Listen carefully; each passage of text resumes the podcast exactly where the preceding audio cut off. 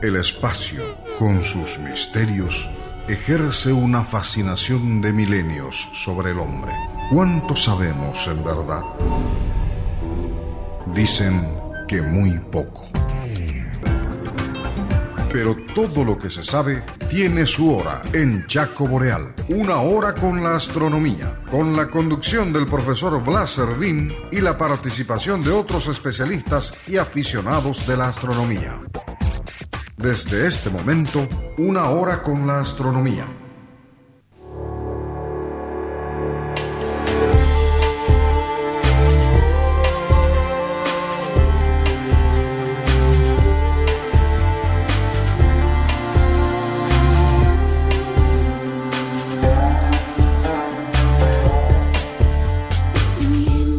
Muy buenas tardes, señores oyentes de la radio Chaco Boreal.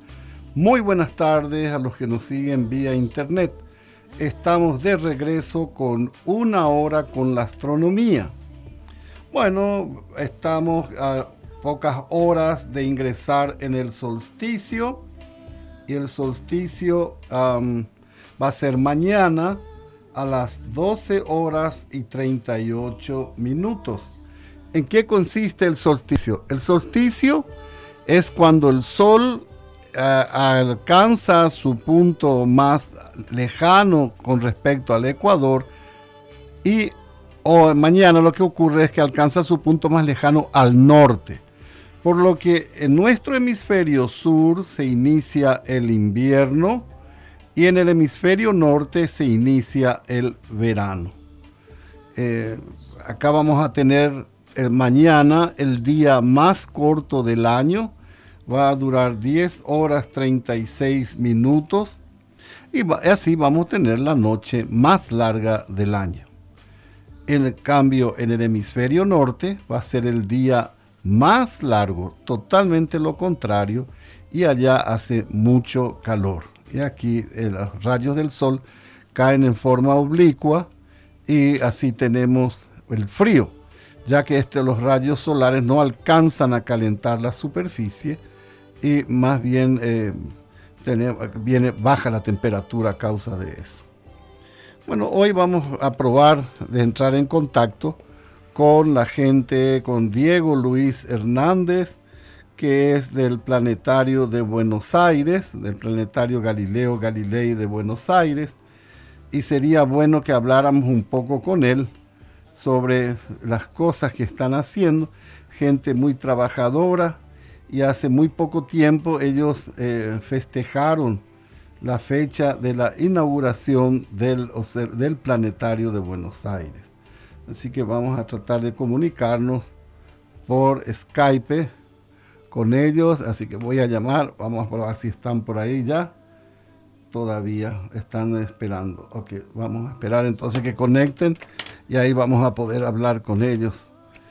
Entonces les recuerdo que mañana al solsticio y justo coincide con una conjunción planetaria.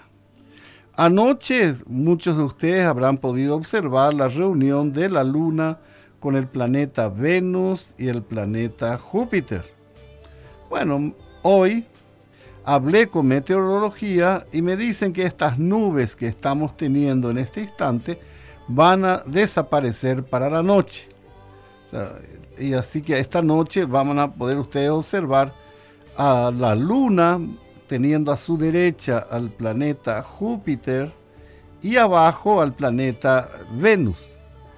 Estos dos planetas, Júpiter y Venus, son los astros más luminosos de todo el sistema solar.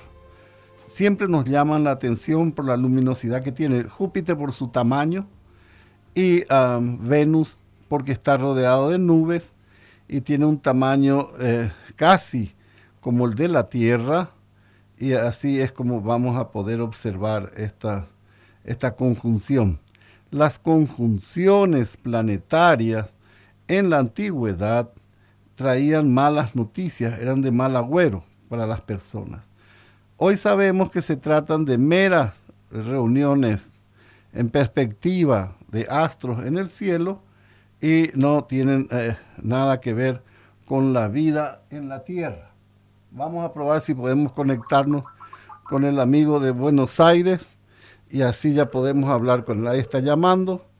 Vamos a esperar un ratito, así hablamos con él. Y les conecto. Y es bueno escucharlos en qué están trabajando, qué están haciendo en este momento. Un ratito que está llamando. Estuvimos juntos en varias oportunidades. Bueno, ahí está él. Conecto. Ok, ahí está. Estamos. Muy buenas tardes, Diego Luis Hernández. Te escucho. Aquí estamos, Blas. Sí, te escucho. Acá estamos al aire y justo estaba comentando a la gente que íbamos a conversar hoy contigo. Ahí ya te estoy viendo también. Vamos a conversar hoy contigo y también saludarle a Natalia, que está dando apoyo por ahí. Ajá. Así que muchos saludos para ella. Bueno, igualmente un placer, como siempre, hablar con ustedes. Gracias, Diego. Diego, contanos un poco, porque hace poco, por eso queríamos estar con usted en esa fecha, fue el aniversario de la fundación del Planetario Galileo Galilei de Buenos Aires. Y como somos muy amigos, dije, vamos a hablar, es que ya hoy sí tenemos la suerte. Entonces, muchos paraguayos, casi todos, que visitan Buenos Aires, lo primero que te dice al regresar, vos sabés que vi el planetario, qué maravilla, qué cosa más linda, qué gente amable, en fin. Siempre recuerdan con mucho cariño las atenciones que reciben y la pasan muy bien. Vi que están pasando ustedes también, nosotros estamos pasando Cosmic Collision. Sí, nosotros también. Sí, es muy buena esa película, sí. Es muy buena. Y estamos con eso para el público, muy interesante.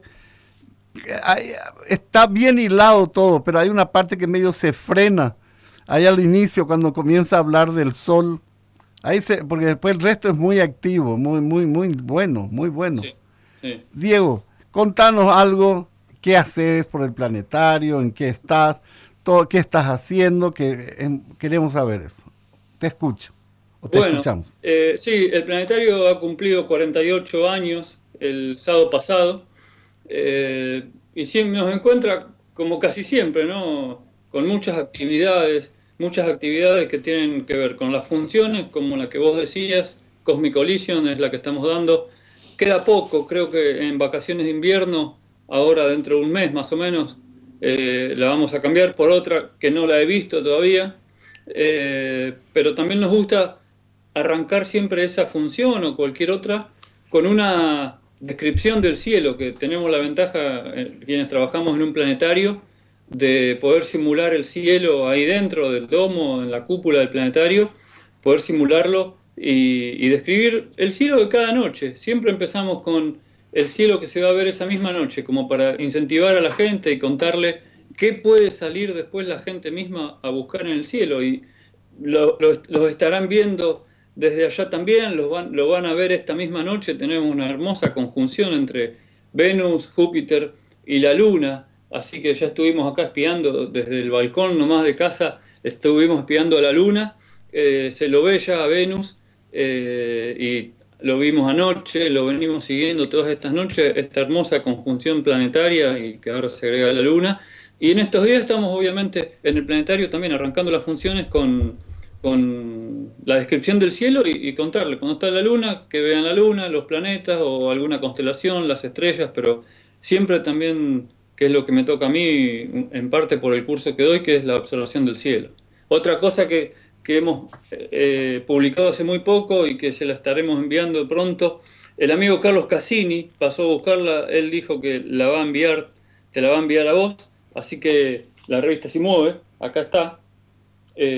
También estamos trabajando bastante, como siempre, en ella.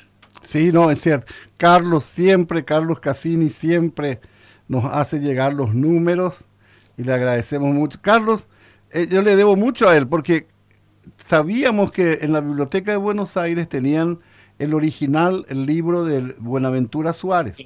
Sí. Y mediante Carlos Cassini, conseguimos una copia digitalizada de ese libro. Y así yo pude hacer la reimpresión del libro de Buenaventura Suárez. Uh-huh. Y quedó muy bien, muy lindo. Sí, acá también esta noche vamos a poner telescopios para observar la conjunción. Y estamos hablando la famosa... Claro, estamos hablando como astrónomos, no como nada religioso ni milagroso, pero no. Lo interesante va a ser cuando estén Venus y Júpiter juntos en Leo.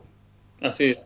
Ese pues tiene su historia allá por el 12 de agosto del 3 antes de Cristo, que aparece esa conjunción y luego vuelve a ser observado allá por...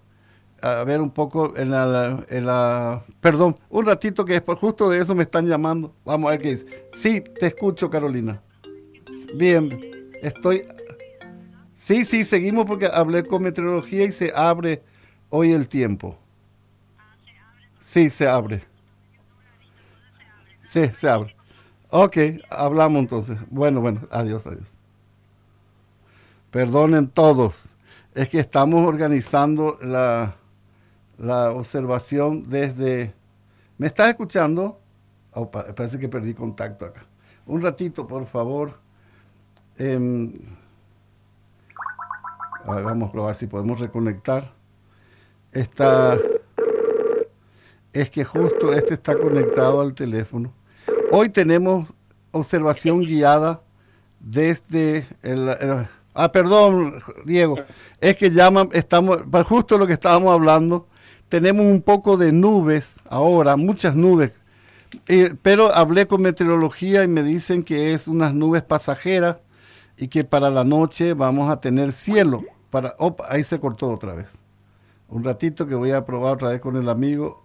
A ver si podemos dar nuevamente. Ahí está. Vamos a ver si podemos hablar con él. Ahora sí, ahí estamos. Acá estamos, ahí estamos. Entonces, Diego, queríamos hablar de eso y estamos preparando, porque va a ser interesante ver a Venus y Júpiter, los planetas más luminosos, juntos, ¿no? Ayer estuvo una belleza, veíamos anoche, hermoso estaba. Sí.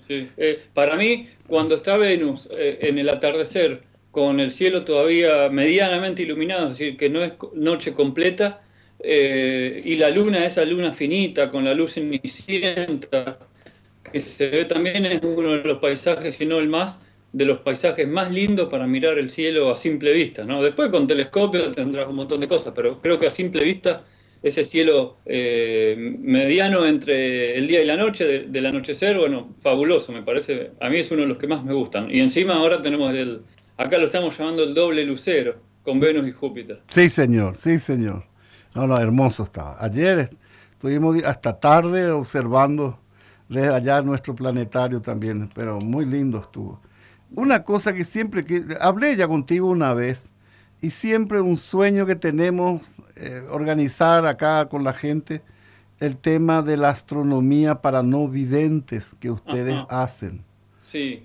Eso sería algo fantástico, porque tenemos un grupo muy grande y ellos llaman por teléfono y nos preguntan los eventos, qué pasa con la luna, qué pasa. Y me dice que para ellos es muy difícil imaginar todo eso porque no tienen idea de lo que es la luna y lo que es el sol. Sí. Y eso ustedes están haciendo. Sí, se ha renovado últimamente el Planetario para Ciegos, y lo que se hace siempre, mis compañeros Mariano Rivas y Walter Germana son los encargados de esa actividad en el Planetario, pero lo que hacemos siempre es preguntarle, una vez que termina, preguntarle a ellos qué opinan, qué les pareció, en qué se podría mejorar. Y la verdad es que encontramos respuestas completamente variadas siempre, porque también tenemos la gente que jamás vio, que ni se imagina cómo son las estrellas, cómo es el cielo, y gente que perdió la visión paulatinamente y lo recuerda. Y en el medio, bueno, ambas situaciones tenemos. Entonces, es muy complejo trabajar con ciegos, pero lo que más nos agrada siempre es que terminan teniendo siempre una, aunque sea una percepción de lo que nosotros les podemos contar, y eso se nota a través de las preguntas, porque obviamente las preguntas son variadas siempre, con todo tipo de público, pero después ellos empiezan a preguntar hasta por agujeros negros, por por cosas relacionadas al Sol o a los planetas, y bueno, se nota que la astronomía va siendo captada de alguna forma también por ellos. Una maravilla, lo que ustedes hacen es una maravilla. Y después, ¿sabes qué es lo que me impresiona mucho? Cualquier actividad, sea que juegue Argentina, como cualquier actividad que ustedes, están todos en el planetario. El planetario es un centro emblemático para la ciudad de Buenos Aires. No conozco otro lugar tan emblemático como el planetario. Yo nunca escuché que digan otro lugar cuando hay alguna actividad del pueblo que se reúnen. Nunca escuché que digan, tuvieron, a no ser cuando hay otros problemas, que es allá por la Casa Rosada, que dicen, claro. Pero esto, cuando es algo bueno, algo de música, algo de algún evento, siempre escucho, vemos en la televisión, que termina la gente yendo al planetario. Eso es muy importante, quiere decir que ustedes tienen un historial. Así que dale, Mariano Rivas, el que estuvo contigo, sí. Dale un saludo para la directora también, para todos. Y le vaya todo muy bien. Pero te comento, acá paraguayo que pisa Buenos Aires, sí, regresa y me habla del planetario, sí, porque ven, sí, los nuestros y... Mucha visita de turistas siempre, sí. Sí, no, me comentan eso. Solo los argentinos, bueno, en realidad a veces hasta vienen más los turistas argentinos del interior y del exterior que los propios porteños. Los de Buenos Aires... Los chicos van con las escuelas siempre, entonces los grandes suelen no ir, no van habitualmente, pero tenemos mucho más turismo. Y en Buenos Aires tenemos tres emblemas, que es la Casa Rosada, que se usa para todo tipo de cuestión política, reclamo, agradecimiento, festejo, lo que sea, pero política. Después está el obelisco, que bueno, lo conocerás también, pero no representa mucho. Y la gente cuando tiene que festejar un logro futbolístico va al obelisco. Ahora, el planetario es como un símbolo ya entre la ciencia, el arte, y alrededor del planetario tenemos todo tipo de eventos, no siempre los organizados por nosotros, sino que mucha gente suele organizar cosas en el parque de Palermo alrededor del planetario, y ahí hay de todo, ¿sabes? Lo máximo que te puedo decir es que hace pocos meses estuvo Ringo Starr en un escenario al lado del planetario. Nosotros pudimos ver a uno de los Beatles desde el planetario, veíamos el escenario ahí, lo escuchábamos perfectamente, así que imagínate lo que representó para nosotros, que uno de los Beatles esté ahí al ladito del planetario, fue fantástico. Vas a ver que vi la foto, vi tu foto esa vez. Vos hace un tiempo estuvo acá también en el estadio, no es Ringo Starr. Paul McCartney. Sí. Y el planetario nuestro está a 3-4 cuadras del estadio. Cuando hay fútbol, la luz ahí a nosotros nos inunda por todo, la mucha luminosidad. Y me acuerdo que nos sentamos ahí, tenemos una terraza enorme, y nos sentamos ahí a escuchar. Está bien. No, es casi el mismo mundo vivimos todos. Sí, sí. Tan lejos uno del otro, pero en fin, vivimos todos igual. Y ahora estamos trabajando con algo para el sol. Nosotros contamos con estos telescopios solares, que ahora no me viene el nombre. Tenemos de 6 centímetros, uno bastante grande. Pero, ¿qué pasa con este telescopio? Creo que ustedes tienen uno también. Sí. Coronado. Sí. Nosotros trajimos uno grande y no nos sirve. Vos sabés que no tiene mucha utilidad. Está bien, ves las explosiones solares, se ven todo muy bien. Pero, ¿qué pasa? No, el rojo, el que tiene el color, tenés que regular muy bien, sí, para ver las manchas. Sí. Y el público no entiende eso, es complicado. No. Entonces ahora estamos trayendo, y llega en estos días, se llama Sun Spotter. No. Sun Spotter. Está hecho de madera, una cosa fantástica norteamericana. Y ahí, por medio de prismas, como un telescopio newtoniano, te proyecta el sol, pero grande, basta ponerle casi 6 centímetros de diámetro. Y se ve muy bien las manchas solares y es fácil de entender, porque vos mirás y ves la mancha. Claro. Entonces, eso, lo único que no tiene, hay que poner sobre una mesa, algo así, no tiene pie, nada, una cosa muy rara es. Nosotros el sol lo proyectamos por proyección con un telescopio normal newtoniano, inventamos una especie de caja en donde el Sol se proyecta en una placa blanca y la caja es negra, entonces da cierto contraste como para ver bien las manchas. Y después el coronado nos parece fantástico, ya nos está quedando chico, pero siempre cuando le mostrás algo a la gente por telescopio, hay quien dice, esto es fantástico, es maravilloso, y hay quien dice, a lo mismo que está viendo, dice, es un puntito rojo. Entonces depende mucho de la expectativa que tenga la gente, ¿no? ¿Sabes qué?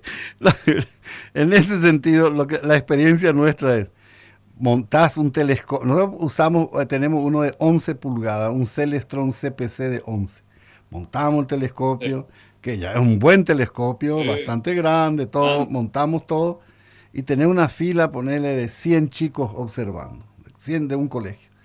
El que mira, el primero en mirar, el segundo, tercero, ya se da la vuelta, le llama al amigo, y el amigo ese casi siempre es el penúltimo en la fila, y dice, no, vos sabés que no vale la pena, es una cosita chiquita, no es gran cosa había sido, porque ellos esperan ver cómo se ven en las revistas, las fotos de las naves, y no es así. Claro, es que ahora la gente está tan acostumbrada a ver fotos espectaculares de grandes telescopios, de las naves, que no hay quien sí y hay quien no, pero algunos no llegan a darse cuenta de la diferencia de mirar con su propio ojo, ¿no? Claro. Es como ver a alguien por televisión, lo ves todos los días, o verlo personalmente. Ves, no sé, alguien muy famoso, y verlo personalmente es otro impacto. Y ver algo a través de un telescopio también. Ahora, cuando mostrás la Luna con sus cráteres y montañas, es lo más espectacular que le puedes mostrar a la gente. Y por eso nosotros llegamos ya a un punto de que no, por ejemplo, hoy vamos a poner, porque está esa conjunción, pero más voy a apuntar la Luna. Claro. La Luna es la reina, no hay nada que hacer, es lo más cercano, pero es la reina. La gente queda impresionada cuando ve los cráteres, cuando ve las montañas, quedan impresionados siempre. Sí. Ni Júpiter, Saturno, algo por los anillos, pero como no es tan grande, no impresiona tanto. Pero sí impresiona mucho. Opa, se me cortó ya. Están llamando. Rodrigo, estoy al aire en la radio. Ahí está, espera. ¿Me estás escuchando? Un ratito que ya regresamos. Ahí estamos. Ok. No, llamó mi hijo que... En fin, estamos entre amigos al aire. Podemos hacer ciertas libertades, podemos tener... Pues, Diego, te agradezco tanto. Contanos algo más que quieras comentar del planetario, de algunos proyectos que están teniendo, porque acá todos estamos interesados en todo lo que ustedes hacen, seguimos. Y otra cosa linda que ustedes están haciendo que no conseguí todavía en Paraguay, cuando hay un eclipse de luna o algún fenómeno, ustedes conectan con la televisión y transmiten en directo el eclipse. Y por más que esté algún programa... Ustedes siguen con un cuadradito ahí arriba, desde el Planetario de Buenos Aires, muestran el eclipse. Y eso acá la gente mira. Y todavía no pude hacerle entender a la televisión en Paraguay que hay que hacer eso, que vale la pena. Bueno, eso de los medios, de forma prácticamente masiva ante cada evento astronómico, es, no te digo nuevo, pero es relativamente nuevo. En los últimos 5, 6, 7 años se fue dando. Antes no era así, hasta el punto ahora que hasta cualquier cosita que sale en los medios y que se distribuye, sea o no real, vienen, nos llaman enseguida al planetario. Hace 2 o 3 días me llamaron de una radio asustados porque supuestamente el asteroide Ícaro iba a rozar contra la Tierra, entonces me preguntaban qué va a pasar y yo la verdad no estaba ni enterado del asunto y cuando averigüé vi que el asteroide pasaba a más de 8 millones de kilómetros de la Tierra. Entonces alguien tituló asteroide Ícaro va a rozar la Tierra y ya empezaron a llamar por eso y cuando les decíamos que no era nada trascendente, bueno, medio desilusionados se iban. Pero con los eclipses, sí, con los eclipses o con las conjunciones como la de esta noche, los medios se vienen volcando masivamente al planetario y bueno, eso está muy bueno, ¿no? Porque es una herramienta que tenemos nosotros incluso sin proponérnosla casi.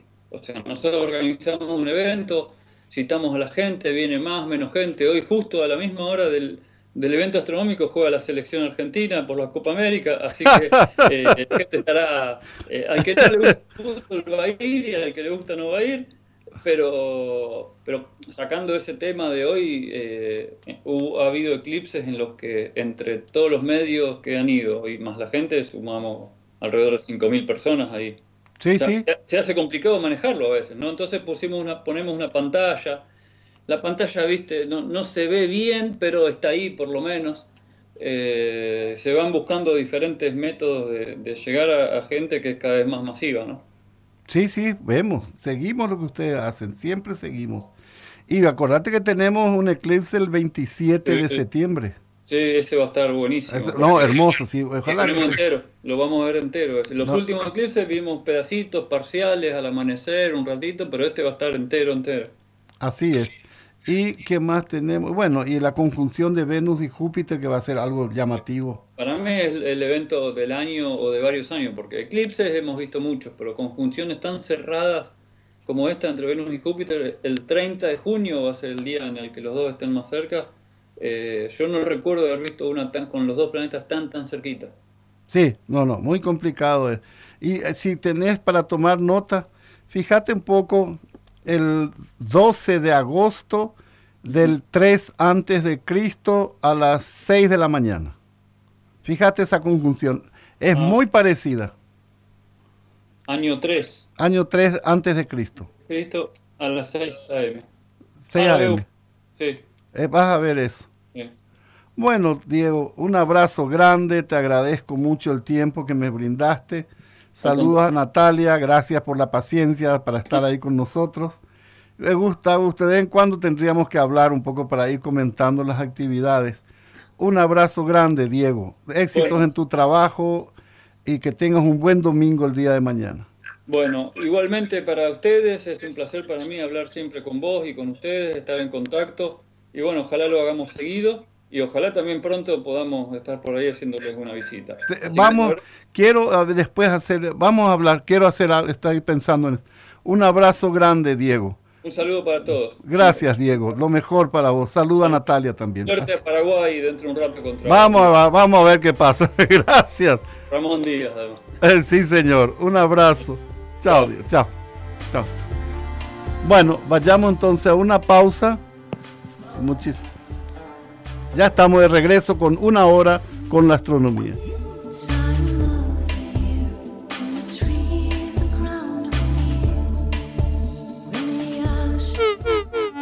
Más misterios serán develados aquí, a la vuelta de la pausa en Una Hora con la Astronomía.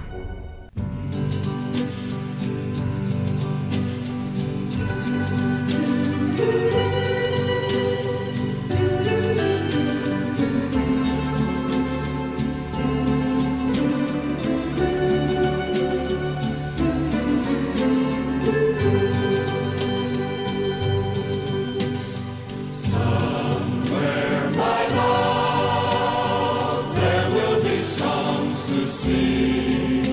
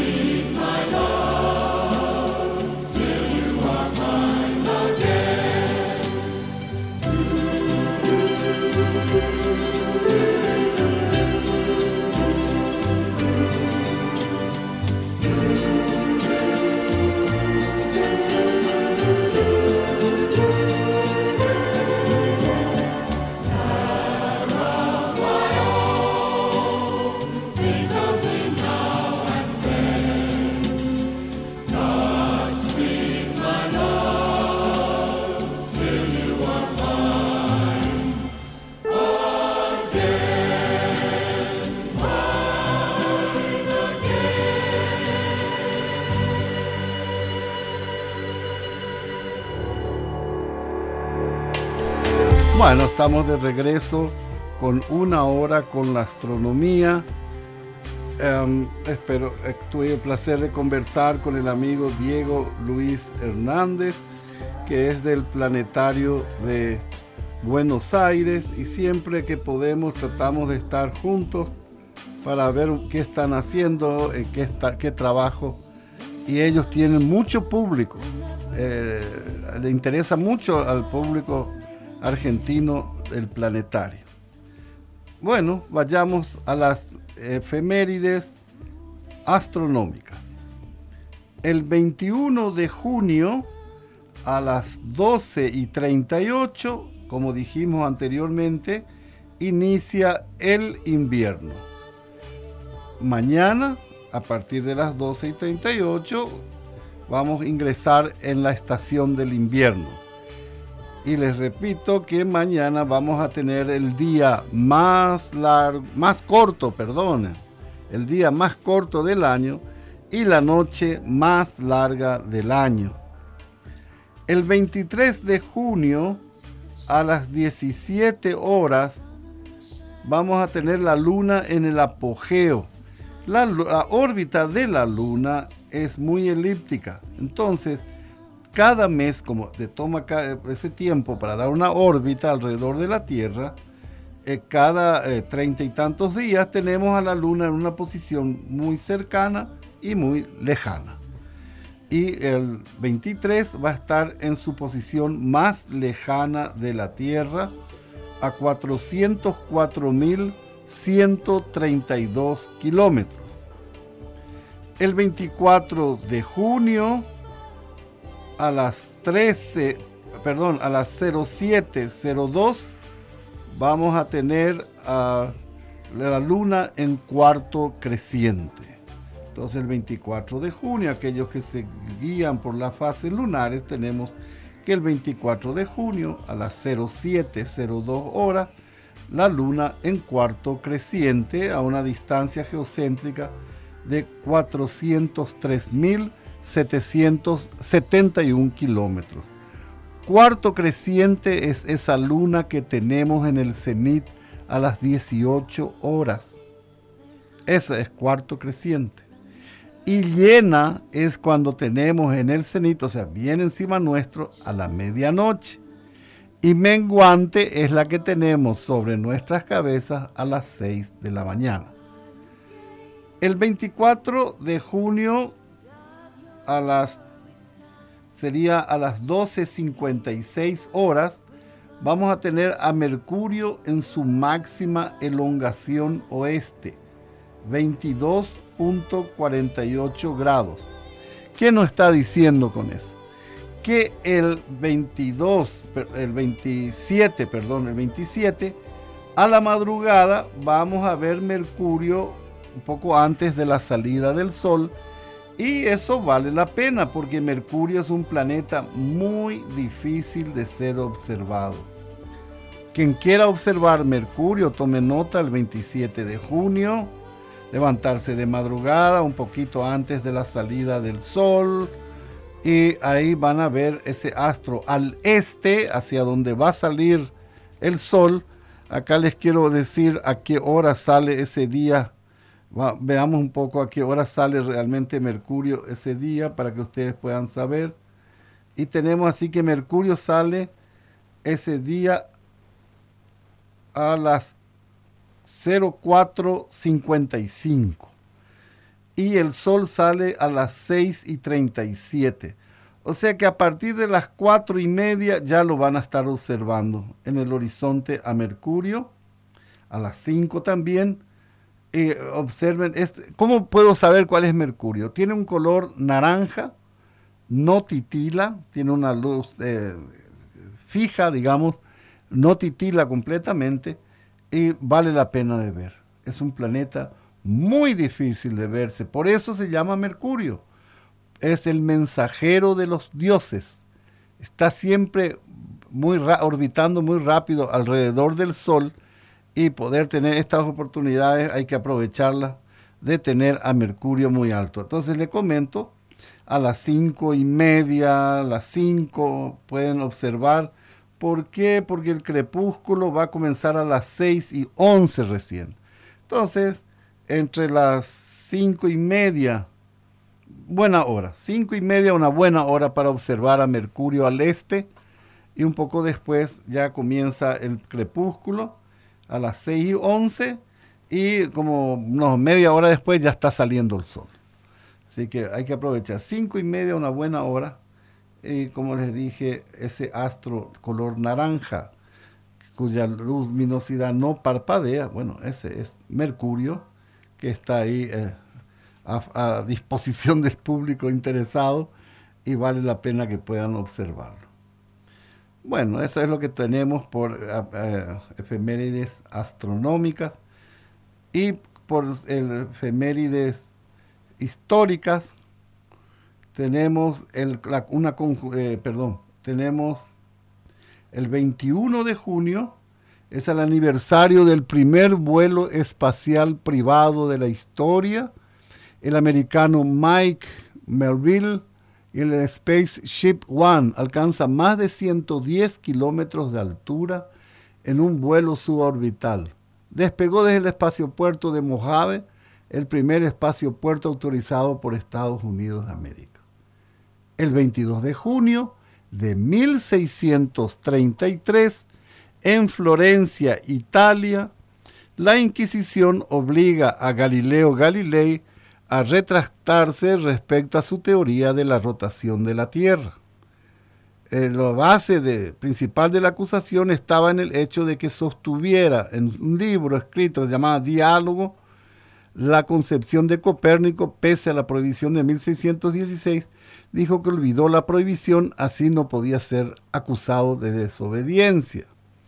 El 12 de abril contestó que hasta 1616 había abrigado dudas entre los dos sistemas de organización del cosmos, pero desde aquel decreto de 1616 se le había desvanecido todas las dudas por completo, y que se adhería, como lo hacía en ese momento, a la opinión de Ptolomeo como perfectamente correcta e indudable, y que con corazón sincero aborrecía los mencionados errores y herejías. Galileo se retracta por obediencia a la Iglesia en su deber como católico, pero también no llevaron el proceso hasta sus últimas causas. El 23 de junio cumple la sentencia, que fue encarcelarlo en el Palacio Medici, y unas semanas después es trasladado a Siena, alojándose en casa del arzobispo Piccolomini, alumno y amigo íntimo del astrónomo. Fue tratado como invitado distinguido, lo que provocó quejas a la Inquisición, pero no se les tomó en cuenta. El pontífice acelera el proceso de rehabilitación y el 1 de diciembre regresa a su quinta, y sin reuniones hasta que se le autorice, tenía que rezar 7 salmos una vez a la semana. Manifestó su gratitud con regalos por los 8 meses transcurridos, hasta que volvió a casa y cerca de su hija predilecta. Nunca estuvo solo ni abandonado, su salud fue decayendo y muere rodeado de amigos y discípulos, entre los que había 2 sacerdotes. Entregó su alma Galileo el 8 de enero de 1642. El 22 de junio de 1752, debemos recordar que Benjamin Franklin realiza el experimento que dio como resultado el pararrayos. En 1752, Benjamin Franklin publicó en su famoso almanaque del pobre Richard una aplicación interesante para este fenómeno.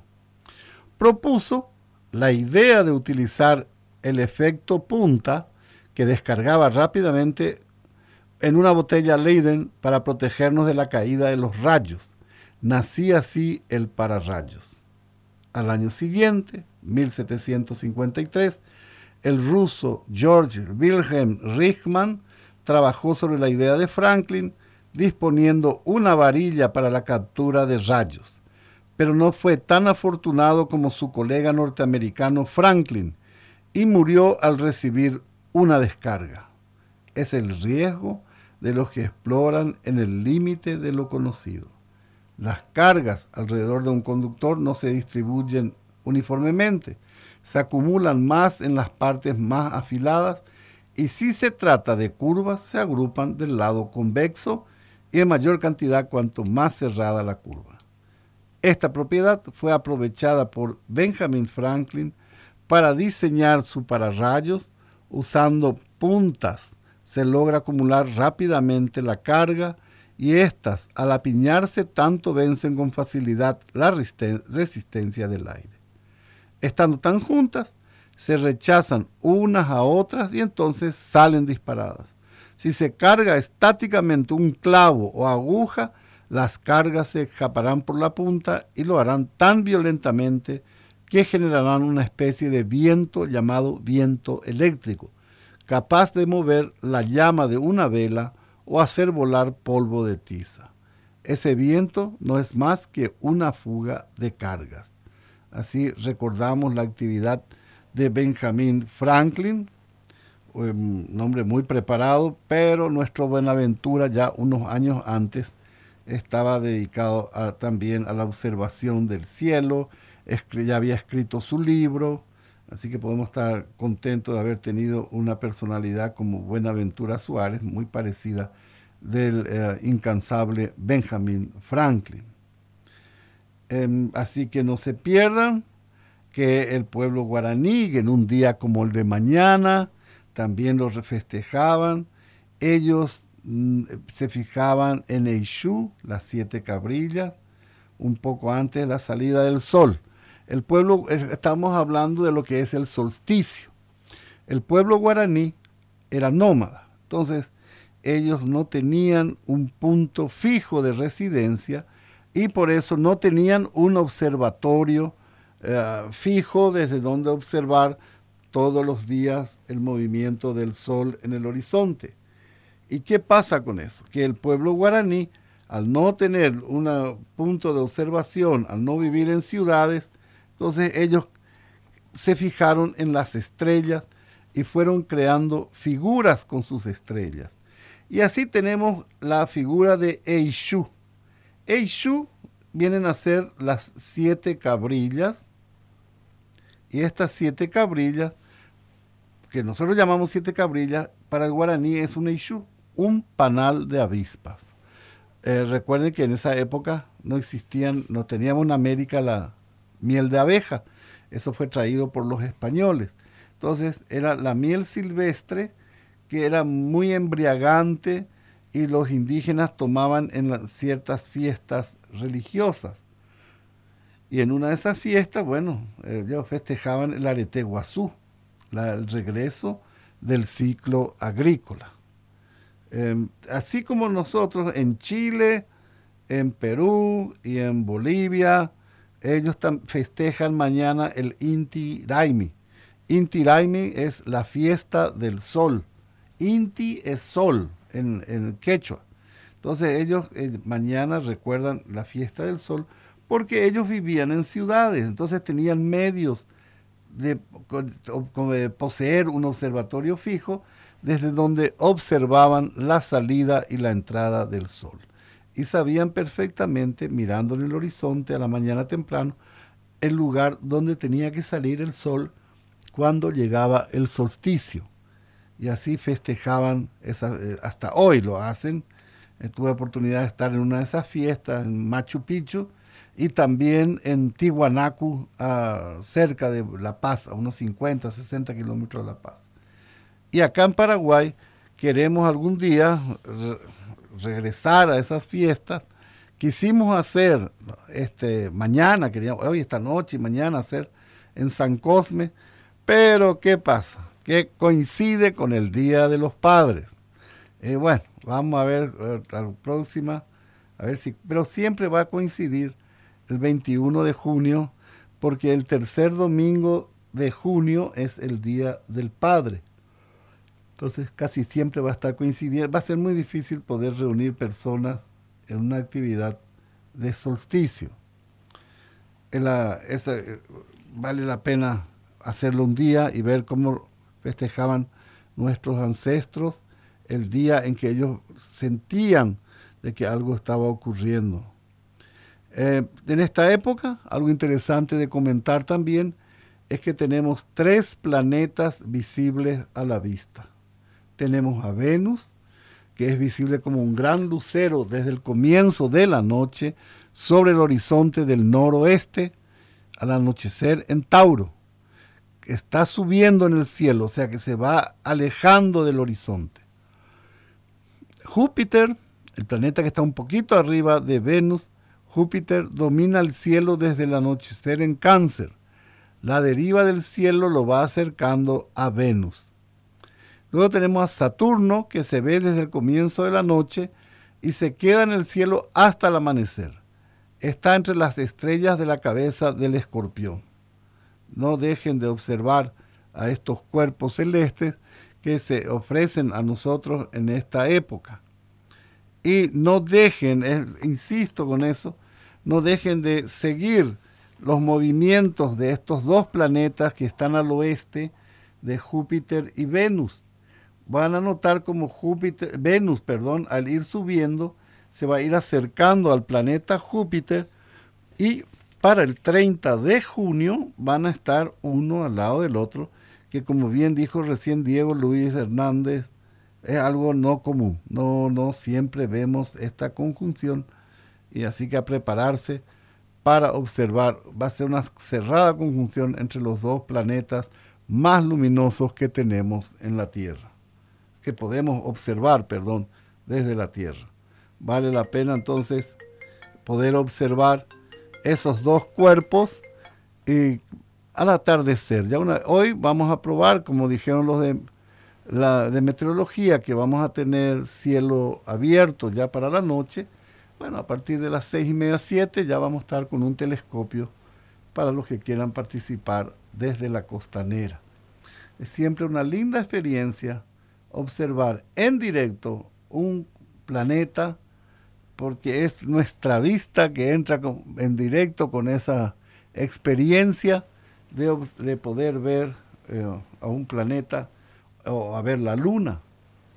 Eso está diciendo también el amigo de Buenos Aires hace un rato, que la luna siempre llama la atención. Es increíble.